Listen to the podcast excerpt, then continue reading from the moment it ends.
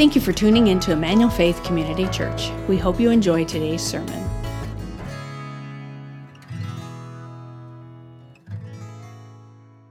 Man, I, I just love getting to worship with you.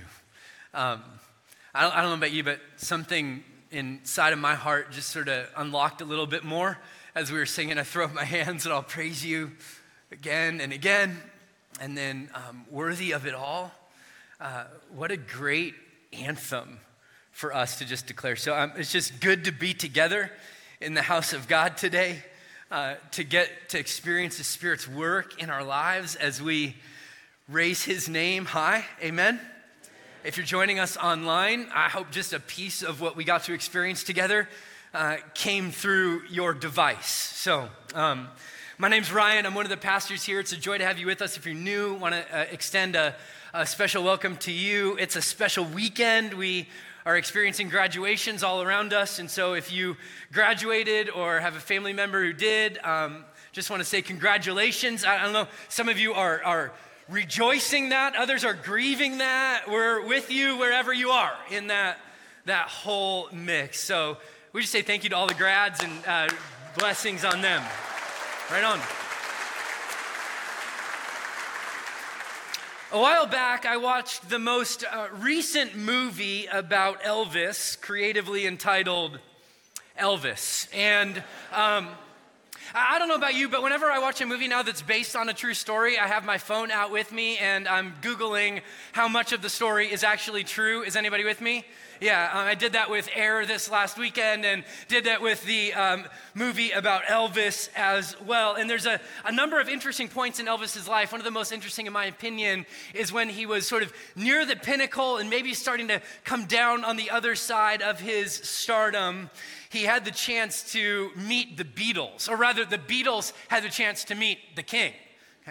And Elvis hosted them, and we use that term very loosely, hosted up at their home, out, up at his LA home, because when the Beatles got to his home, allegedly, Elvis greeted them with a sense of calculated, cold casualness, as if to say, You may be on the rise, but I'm still the king.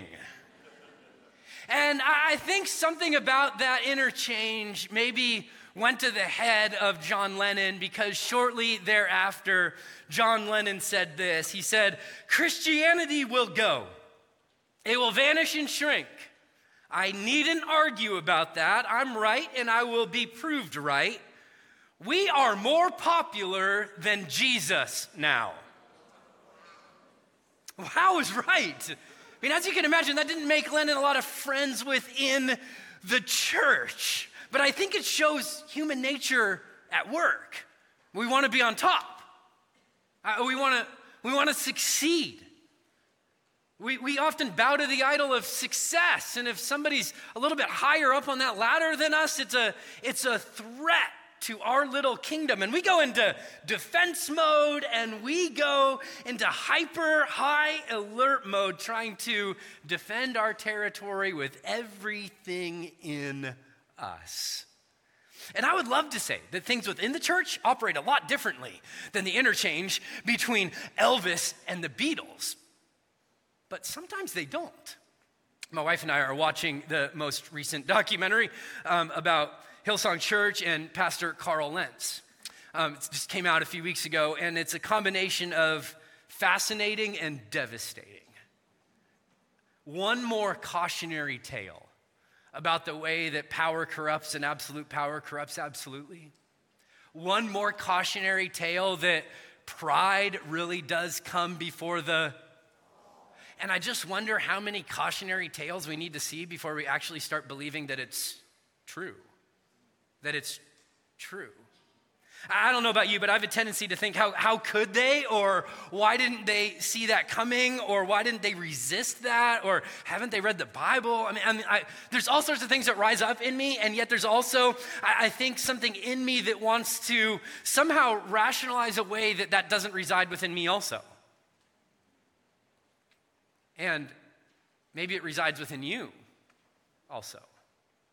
And so here's what I want to do today with, with the king in mind, with the Beatles in mind, with Carl in mind. I, I want us to take all of that and I want us to soak our souls together in the subversive, countercultural, humble way that John the Baptist responded to his rising and then diminishing popularity.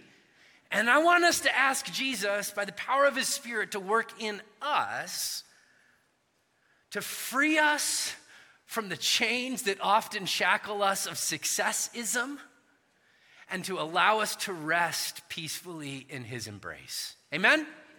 If you have your Bible, would you open with me to John chapter 3? John chapter 3. Pastor Savon did a phenomenal job last week preaching on the very first portion of this chapter. I love the way that he challenged us to be curious, to, to go to Jesus with our, with our questions just like Nicodemus did, to live that out. And now John's going to pivot in his storytelling, in his gospel narrative, and he's going to take us back to a character that we met in chapter one, whose name is John the Baptist. John chapter 3, starting in verse 22. Are you there? Wonderful. Here we go. It says this. And after this, Jesus and his disciples went into the Judean countryside, and he remained there with them and was baptizing. Now, just a quick timeout. I want you to close your eyes and picture a countryside in your mind. All right, how many of you have rolling hills and green, green grass? Okay, right, you are wrong, okay? Um, when we're talking about the Judean countryside, we are more adequately talking about desert. That's where Jesus was. Verse 23 John was also baptizing in Aenon near Salim because the water was plentiful there and people were coming and being baptized. For John had not yet been put in prison. I love this narrative note from John the evangelist, John the author, to tell us listen, John wasn't baptizing while he was in prison. This is before that happened. Thank you, John, because we might have assumed he was baptizing in prison, but he was not. Where was John baptizing? In Aenon near Salim. Where was that? Great question. There's not a lot of consensus on where that was. One of the places people have identified a place with this name is in or right near Samaria, which is fascinating. Just tuck that away for next week. Because maybe, just maybe, John is continuing to be a voice in the wilderness that prepares a way for the coming of the Messiah. See, Jesus has now taken over and is baptizing in the first place that John was baptizing in the Judean wilderness. It's as though John had this sort of baptism shop set up and he handed it over to Jesus when Jesus got there. And now I think he's baptizing up near Samaria. And next week we're going to see John gets out of the way and once again hands it over to Jesus, where Jesus has a pretty important conversation with a woman at the well. More to come on that next week. Verse 25 says this. Now, a discussion arose between some of John's disciples and a Jew over purification. Now, you just have to know that in, in um, the first century world, there was a lot of debate of, about theological topics. So, this is one of those that was going on. What do we do with mikvahs and ceremonial cleansing and purification and baptism? Verse 23. And they came to John and said to him, Rabbi, who, he was with you across the Jordan to whom you bore witness. You, you know that guy Jesus you were talking to us about? And you know the guy Jesus who replaced you on the other side of the Jordan and started baptizing people there just like you were doing? And John's like, Yeah. He, he said, Look, he's baptizing, and I just think we should read this together because it's so important. So let's read it together. He's baptizing, and all are going to him. John's disciples are like, Hey, John, quick conversation. Um, when we look at our annual report and how many baptisms we're doing, it, it's not exactly up and to the right. We're, we're losing steam. And there's this guy, Jesus, who took over where you were baptizing, and everybody's going out to him. What are you going to do about it, John? Are you going to respond like, like Elvis? Cold, calculated, you're not going to step on my territory. I mean, John, um, maybe, we, maybe we should rebrand. okay? Maybe we should rebrand and we should relaunch and we should get our logo in front of everybody and it could be water baptism instead of spirit baptism and that can be our corner on the market. Like, John, what do you think? John, what do you think about doing like a social media campaign where we just blow this water baptism out of the water? Pun intended. So, John, how are you going to respond? And isn't human nature to just want to engage that with everything we have? Like something in us rises up and goes, oh, competition. Bring it on. Bring it on. But, but see, John knows that Theodore Roosevelt was right when he wrote that comparison is the thief of what? Of joy. You see, if you think about it, there are really only two results if you compare and compete with other people in order to find your worth. The first result is that you come out on top and you become prideful. The other result is that you come out on the bottom and assume that you're a loser. But either way, if you base your self worth on competition with other people and whether you rise or fall, it's either inferiority or superiority, and both of them are a loss. Both of them are a loss. So listen to the way that John responds. John answered, A person cannot receive even one thing unless it is given to him from heaven. You yourselves bear me witness that I said, I am not the Christ, but I have been sent before him. The one who has the bride is the bridegroom. The friend of the bridegroom who stands and hears him rejoices greatly at the bridegroom's voice. Therefore, this joy of mine is now what? It's complete. He must increase, but I must decrease. That last phrase seems to have been a theme of John the Baptist's life. Like, I think if John the Baptist had a tattoo, that's what it said on it. That, that was his life's anthem. He must become more, I must become less. But right before he says that, I think he embeds in this statement a secret to our joy. A, countercultural way to the ladder climbing successism that we're often so addicted to and we can't see beyond. Here's what John said He said, This joy of mine is now complete. It's, it's, it's filled up, it's been taken to its appointed time of culmination. Like, John's saying, I couldn't be more joyful if I tried. I'm overflowing. And then he says, He must what? Increase. I must decrease. So John connects his joy to Jesus' increase and his own decrease. Catch this, because this is so hard for us to believe. It runs so countercultural, but here's the secret that John is teaching us increasing joy that we all want because we were wired for it. Increasing joy is actually found through decreasing ego. The complete joy actually comes through decrease, not through increase. Let me, let me just push into this a little bit more. The gospel radically subverts the presupposition of our upwardly mobile society.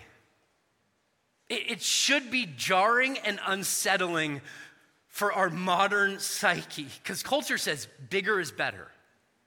Bigger profits, bigger influence, bigger impact. But what if joy is actually found in letting go of all of that? and saying, I'm fine growing smaller. I love the way that Dutch theologian Henri Nouwen put it when he said, Downward mobility is the way of Jesus. It is the path of downward descent that leads to true upward growth. Tweet that out. Nouwen coined that term downward mobility.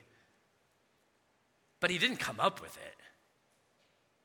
That, that's that's Jesus' life embodied in a two word phrase downward mobility. Jesus, who, though he was in the form of God, did not consider equality with God something to be grasped, but he what? Emptied himself, taking the very form of a servant, being born in the likeness of men. This is the way of Jesus. The one who, according to John, is with God in the beginning, the one who is God in the beginning, empties himself. What? My fear, here's my fear. My, my fear is that we'll just nod and go, yeah, yeah, yeah, Paulson, I get it. The kenosis passage, blah, blah, blah, blah, blah, right? But that we won't really let it hit us. The way of God is a way of emptying, of giving, not grasping, of giving ourselves away rather than being made great. This is the way of Jesus. Remember, a disciple is not superior to his teacher. A disciple is someone who follows Jesus on the path of downward mobility and then enters with him into new life. This is the way of discipleship. This is the way of Jesus. You want to find your life, Jesus says? Lose it.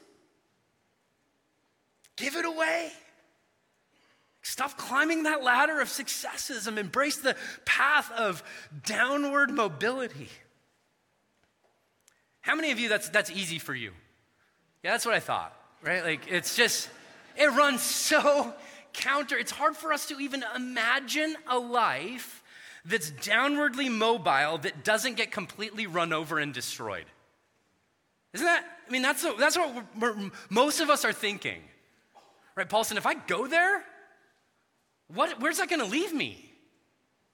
If I, if I let go of that idea of bigger, of better, of more, of successism, that idol, that idol of successism, if I don't bow to that idol, then what happens? And, and then maybe you're even thinking, Ryan, what does it even look like? to live that kind of, of life? I'm so glad you asked that. Because there's a few things that, that John teaches us, both John, the author of this gospel, and John the Baptist, who John the author is talking about in this text. To a few things that they teach us that I think just bring this into the forefront of, of real life. So jump back to verse 27, and let me show you the first thing. The first way that decreasing ego actually starts to lead to increasing joy says this. After John was asked about his annual report and if he's upset that Jesus is baptizing more people than him, John says, A person cannot, what? Receive even one thing unless it is what? Given him from heaven. So, two words that I want you to focus on, and they're in blue, blue to make it easy on us, okay? One, receive. John says, The ministry that I had on the east side of the Jordan when people were flocking to me and coming in droves, that was from God. This ministry that I have in Aenon of Salim, that, that's also from God. I didn't do anything to deserve it. It wasn't any marketing that made it happen. It wasn't my PR person that did an awesome job. It was just simply something that I opened my hands and received. And then he says next, it was given to me. Like it was a it was a gift from God. It was grace. It was not something I produced or earned. I simply opened my hands and God himself gave it to me. And then John makes the point, there, there's nothing in your life that doesn't fit into that category. What's been received because it was given. And I just want let's just hard pause right there. Everything in our life, every good and perfect gift comes from our Father in heaven who loves us.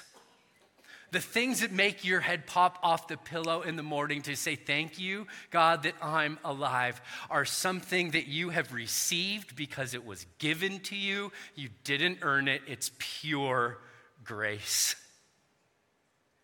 God is sovereign, and John holds this deep conviction everything he has is gift from God. He then goes on to say, I am not the Christ, but I have been sent before him.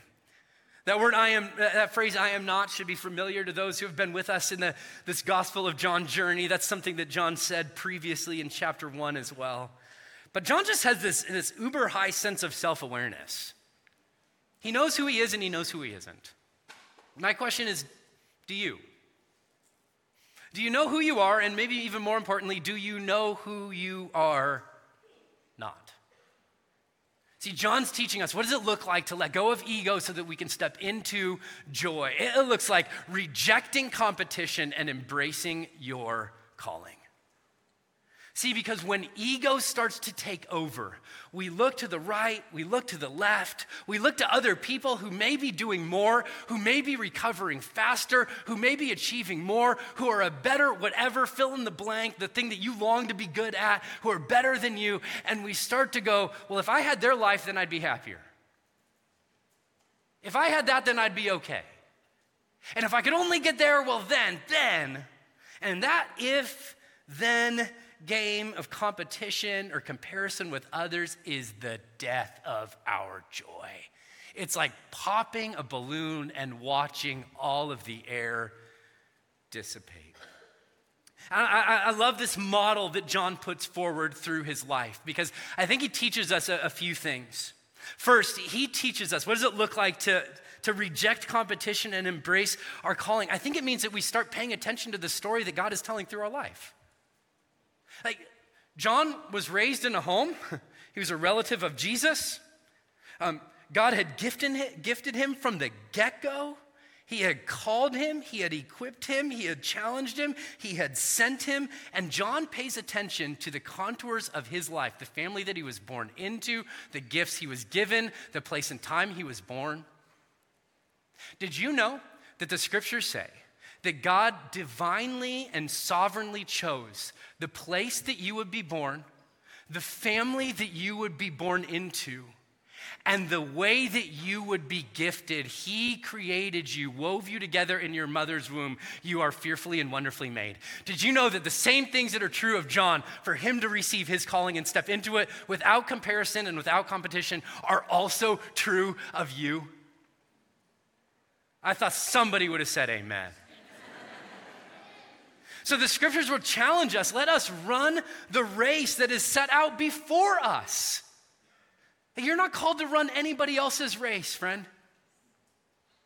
So, comparison starts to be a little bit of a misnomer when we look to the side. When we're running the race that God's called us to run, it's not looking side to side, it's looking up and saying, Jesus, help me run this race as well as I can for my joy and for the glory of your name.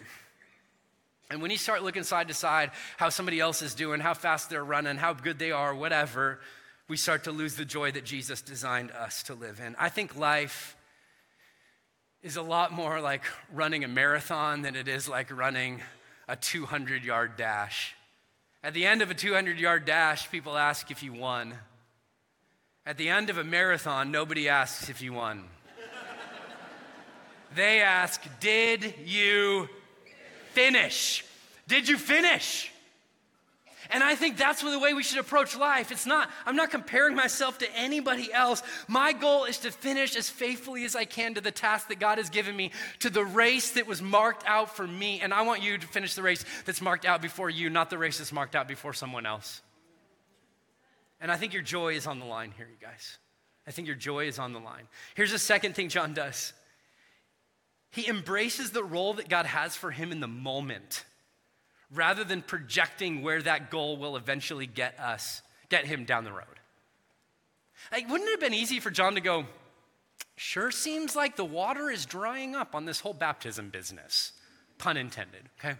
Um, like, like, we started here and now we're here, and should I really continue baptizing? And if he were to started projecting out, he might have shrunk back from the calling that God had given him. See, his goal isn't to be amazing or to be great, it's simply to be faithful in the moment.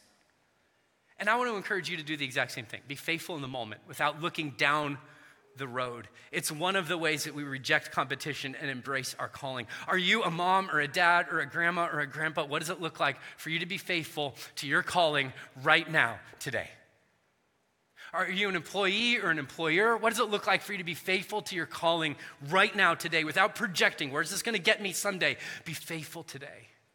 Are, you re- retired? Are you still in the midst of the hustle? Like, where, where, what does it look like for you to be faithful today? Or maybe let me ask it a different way. What have you received? What have you been given? And what does it look like to be faithful to your race, not to somebody else's? See, I love the fact that John is just totally content in saying, I'm, I'm just the forerunner. like this, he's just deflecting all of the glory back to Jesus. I think he's living out what the Apostle Paul called followers of Jesus in Rome to live out. He said this For by the grace that's given to me, I say to every one among you, not to think of himself more highly than he ought to think but to think with sober judgment. So, so Paul's like, hey, church in Rome, no offense, but don't think you're all that.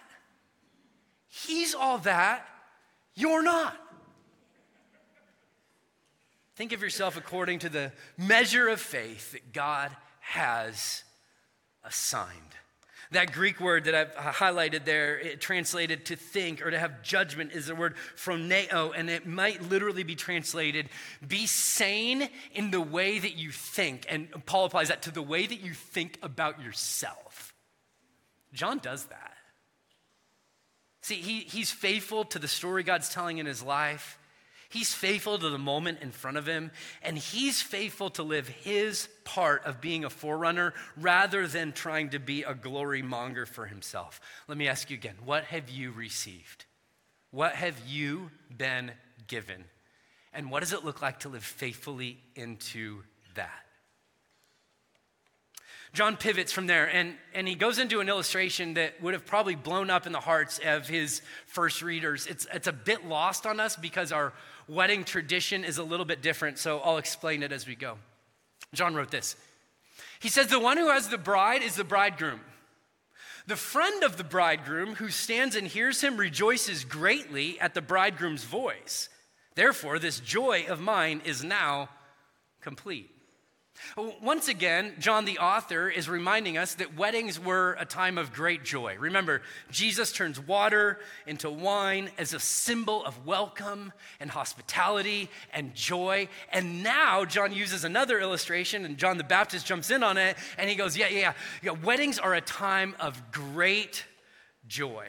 This word, the friend of the bridegroom, we could almost read that as um, the best man. The best man. In Hebrew, the term was shoshbin. Would you say that with me? Shoshbin. Yeah, and the shoshbin at any wedding had a really important role. There was an, it was an honored position, and the best man, there's the shoshbin, would, would function as a witness to the wedding. They would help fund the wedding. They would be one who was concerned with the success both of the wedding and of the marriage, but their last and maybe most important job was on the final night of the wedding. Remember, a wedding lasted five to seven days back in first century Israel. On the final night of the wedding, the, the bride would go into the house that the groom had prepared for their family to live in. And the bride would wait for her groom to come and it would typically be dark. And there started to develop this tradition of people going in and stealing brides who were waiting for their groom to come. So the best man, the shoshbin, you wanted to, you wanted to choose a yoked shoshbin, okay? Because one of his jobs was to protect your soon-to-be bride. And when he would hear his best friend's voice, he would know he's coming for his bride. And he would get out of the way and he would stand guard so that nobody messed with them on their wedding night. While they consummated their marriage, he would make sure that they were protected and that they were just fine. And John's going, That's me. That's my role. I'm preparing the way. I'm the, I'm the shoshbin. And the King of Kings, the Lord of Lords, Jesus the Messiah, is the groom, and he is coming for his bride, the church. And so, what John is saying is listen, I'm letting go of my ego. I don't need to be the bride or the, the, groom. I actually get to step out of the way and I get to do the work to allow the groom to be with his bride. And I find, John says, I find great joy in that. Great joy in that. What does he do? He, he, he does the same thing we're called to do to refuse the spotlight and then to enmesh our joy. I chose that word enmesh because I think that's exactly what John is doing. Not just receiving joy from Jesus. I think, I think we're familiar with that type of exchange. Like, Jesus, we want to receive your joy. We, we do, genuinely. But John is finding his joy in Jesus' joy. That's different than just receiving joy from Jesus. It's Jesus, when, when you're joyful, so am I. Jesus, the things that bring you happiness bring me happiness. My joy is, is enmeshed um, in, in even maybe like a codependent way with Jesus's. Like Paul was so committed to this that when he wrote to the church at Philippi, listen to what he said. He said, Some indeed preach Christ from envy and rivalry, others from goodwill. The latter do it out of love, knowing that I'm put here for the defense of the gospel. The former proclaim Christ out of selfish ambition, not sincerely, but thinking to afflict me in my imprisonment. What then, he says? So, so what should I do about that? There's people that are preaching with good motives, there's people that are preaching with bad motives. What should I do? Listen to what he says. He says, only that in every way, whether in pretense or truth, good motives or bad, Christ is proclaimed. And in that I what? Rejoice. He's going, Jesus is being lifted up. Sometimes by false motive, others by true, but I don't really care if Jesus is lifted up. Praise be to God. Which brings me to the Super Bowl. So if you watch the Super Bowl and Jalen Hurts just duking it out with Mahomes, it was a great game. There were some ads that ran during the Super Bowl by the um, He Gets Us campaign. And I don't know about you, but I was watching the, the game and um, I, was, I, was, I was sort of stopped in an almost disorienting way. Like, what, what is this ad? That's an interesting. And I'd seen some of their ads before, but this is the first time that I saw it on such a large scale. And man, I was drawn in. It's like, this is really, this is really cool. And then I went to uh, Twitter and Instagram. And it turns out people didn't like these ads. But here's what's ironic the people that didn't like the ads were Christians. They're going, well, it didn't tell the whole story, didn't tell the whole gospel, presented some parts of Jesus that we like, but it left out the parts we don't like. Um, do you know what they could have done with all that money that they spent? The millions of dollars they spent on these ads? Could you imagine what kind of good they could have done with that? And like my social media feed is just blowing up with, with hate for these ads, and I'm going, I don't know if the Apostle Paul would have responded in the same way. Like Jesus is being lifted up. People are getting curious about Jesus. In my book, that's a really good thing. Like, what about just finding joy in the fact that Christ is proclaimed? Right? And here's what it taught me it taught me that as much as we want to talk about deflecting joy to Jesus, we actually have a really hard time being the best man or the maid of honor rather than the groom. Like, we, we struggle with that. And it shouldn't surprise us. The original temptation of Adam and Eve was you can be like God. It's the same, temptation people have been struggling with ever since. And so we have a hard time putting Jesus' work ahead of our own. Like, share your faith, and it might cost you some of your reputation. Or, or, obey your king even when it's going against some of the desires that are stirring within your soul, uh, or trust his plan. Here's, here's the deal, you guys. I have a really easy time trusting Jesus' plan when it aligns with mine. Anybody with me? Like when he takes my plan and goes, Yes, stamp of approval, Jesus, I approve this message. I'm like, I'm so in, so in Jesus, and it's your plan. Just remember that. Wait, right? But when his plan is different, that's when I struggle, right? Man, I, I love to be the groom. But being the best man and saying it's all about him, that's different. That's different. See, here's the truth there's only one bridegroom, and it's not you. It's not you. Listen to the way that John continues. He says, He who comes from above is above all. He who's of the earth belongs to the earth, and he speaks in an earthly way. He who comes from heaven is above all. See, John, the author, is alluding back to a conversation that Jesus and Nicodemus had, where Jesus says that he's from heaven and he's above all. When the power rankings come out in the cosmos, Jesus is number one every single time. So, John's posture of decreasing while Jesus increases is the right posture. 32, he bears witness, Jesus bears witness to what he has seen and heard. Yet no one receives his testimony. It's interesting because what, since Jesus is from above and he's seen and heard what goes on above, his testimony of what goes on there is to be trusted because he has direct knowledge.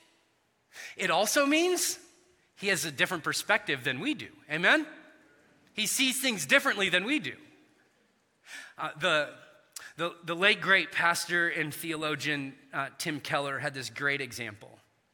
Um, he used the example of a, a traffic helicopter that's above the traffic of a city and is able to look down on the traffic that's taking place and able to tell people, hey, you're going to want to avoid the 15. Uh, there's a, which is probably just a good principle in general. Um, or there's an accident, you're going to want to avoid this uh, side street or what, you know, whatever. They're able to speak truth about what's going on below because they are from above. Right? And Keller says that's exactly what's going on in this passage. Jesus is speaking truth about life. He's speaking truth about eternity. He's speaking truth about heaven. He's speaking truth about what it looks like to flourish, what it looks like to live in abundance. Jesus is speaking truth about what it looks like down below, but he's speaking from the perspective of up above. And so his testimony is to be trusted. Verse 33. Notice that John ends verse 32, yet no one receives his testimony. And he's speaking hyperbolically. We know that because in verse 33 he says, And whoever receives his testimony sets his seal to this, that God is true. See, when you trust that Jesus' testimony from above is true, and you take it into your life and you begin to live it out, you're able to put your validation, your stamp of approval on the reality that what Jesus said is actually true because you're living it out and you're going, there really was a traffic jam on the 15. There really was no, we were able to fly and it was great and it was wonderful. What Jesus said is actually true in real life. And so John's challenging us in the midst of all the options that we have as ways to sort of couch our life, give our heart to, whether it's pursuing our own success or ego, he's saying, ditch that, ditch that, resist doubt, and extend your witness. Because here's the thing when we receive Jesus' testimony, John said, we are able to put our stamp of approval on it and say, that's true. That's true when we receive his witness, we become what? Witnesses. We become witnesses of our, ourselves. I mean, read through the scriptures and see how many times it talks about Jesus' followers as being witnesses. And I'm convinced, I'm convinced that the world is looking for authenticated witnesses to Jesus. See, um, if there's a trial going on, there's two types of people you're going to find on the stand. Uh, number one, you're going to find somebody who's a subject matter expert. Come tell us about this subject. Come help us learn. We need more information in order to discern what went on and what really happened. But another person you might find on the stand is a witness. Somebody who's seen, somebody who's heard, somebody who was there. And when the Jesus followers are talked about in the scriptures, they are called witnesses. See, here, just lean in for just a moment, you guys. I'm convinced that we are doing a way better job raising subject matter experts than we are teaching people how to be witnesses. And I think that the church of Jesus needs to get back to teaching people how to sit with Jesus, how to hear from Jesus, how to respond in obedience to Jesus, so then we can put our stamp of approval on it. It's authenticated, it's true, it's valid. His words really are spirit, they really are life. He is who he says he is. As Karl Rahner put it, the Christian of the future will be a mystic or he will not exist at all. He uses that term mystic in the same way that John uses the term witness, someone who tastes and sees that God is good. It's not just hear and study and learn, it's taste and see. Taste and see. But being a witness, you guys, you, just, you know this, I know this. Being a witness is a posture of humility. Because when we witness, we just simply get to talk of what we've seen and what we've heard from Jesus. We just communicate the truth of what that helicopter pilot says about below his testimony about sexuality, his testimony about power, his testimony about money. When I think of myself more highly than I ought, I become the subject matter expert and I get to decide. But the truth of the matter is, I'm called to be a witness to who Jesus is and to what Jesus has said. So John concludes this section and he says, For whom God has sent, utters the words of God, for he gives the Spirit without measure. Jesus had the Spirit without measure. The Father loves his Son and has given all things into his hands.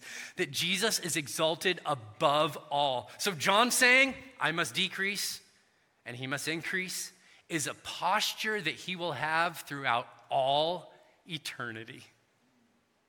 As the great theologian Abraham Kuyper put it, there is not a square inch in the whole domain of our human existence over which Christ, who is sovereign over all, does not cry out, mine.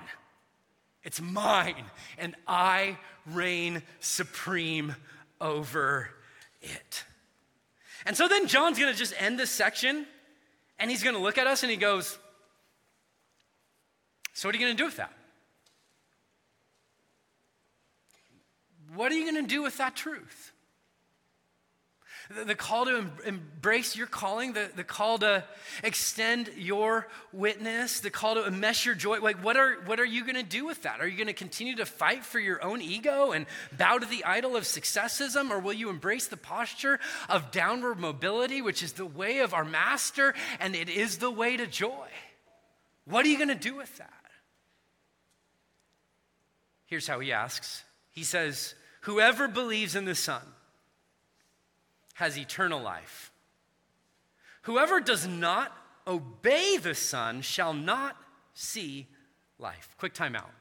Uh, in tracking with John, I just expected him to say, Whoever believes in the Son has eternal life. Whoever does not believe in the Son shall not see life. But that's not what he says. He uses the term uh, uh, believe first, and then he equates belief with obey.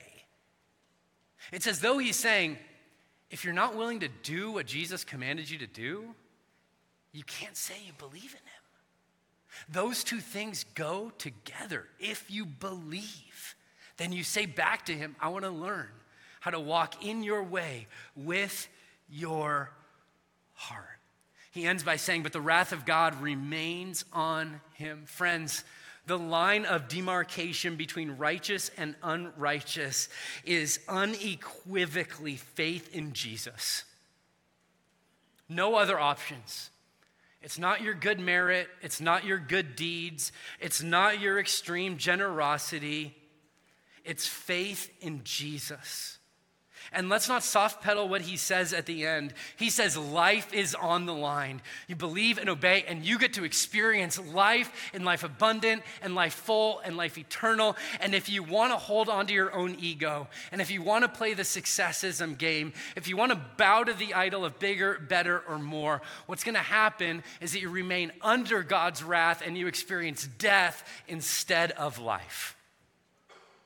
And I read this and I go, but the wrath of God remains on him. Like, does God have wrath? Does God have wrath? Yeah. All throughout the scriptures, we see God is that's just another word for angry. He's angry. But listen, you wouldn't want a God who didn't have wrath, a God who wasn't angry with sin, a God who didn't grieve over the brokenness of our world. Is that a God worth following? Is that a God worth bowing to? I just admit to you that it is not. See, God gets so angry at sin that he sends his own son to pay the penalty for our sin so that we might not perish, but that we might have eternal life. And we have access to God through faith in his son, not through our own success, so we can let go of our ego. This isn't about how high we climb, how much we do, how good we are. This is about the grace and kindness of our God who comes to us, who meets us at our low, who walks with us, who loves us, who cares for us, and who calls us his own. Friends, the biting irony of the whole Jesus story is that the one person who could have been arrogant, the one person who could have clung to his ego, the one person who could have been self righteous wasn't. He emptied himself. That's the Jesus way. And so maybe this morning we just need to all cry out I ain't nothing but a hound dog. I'm broken. I'm in need. I don't have it in myself. And maybe we need to raise our voice and say, Help! I need somebody but not just anybody. I need Jesus. So do you. When you go to Israel and you get the chance, oh, my bad, that's on me. And see, here's the deal trust in Jesus or trust in self leads to death, but pr- trust in Jesus leads us to life. That's what John's saying. When you go to Israel and you go to the Church of Nativity, what you'll find is that the door was made for people who are toddlers. It's really small. And here's what you've got to do in order to get in it you've got to get down, you've got to get low in order to get in. And once you get in, it expands, and you can lift up your eyes and be just absolutely captured and captivated. And I think that's the same path for every Jesus follower. We get low. Help, I need somebody. I need a Savior. We get low. And as we get low, we meet our Messiah and he raises our eyes and he says back to us, I love you and I'm for you. That's our God. And his invitation is Will you follow me and become my disciple? Thank you for listening to our service. We'd love to have you join us in person. For more information about our church and service times, please visit efcc.org. If you would like to support the ministries of Emmanuel Faith, you can do so at efcc.org/give.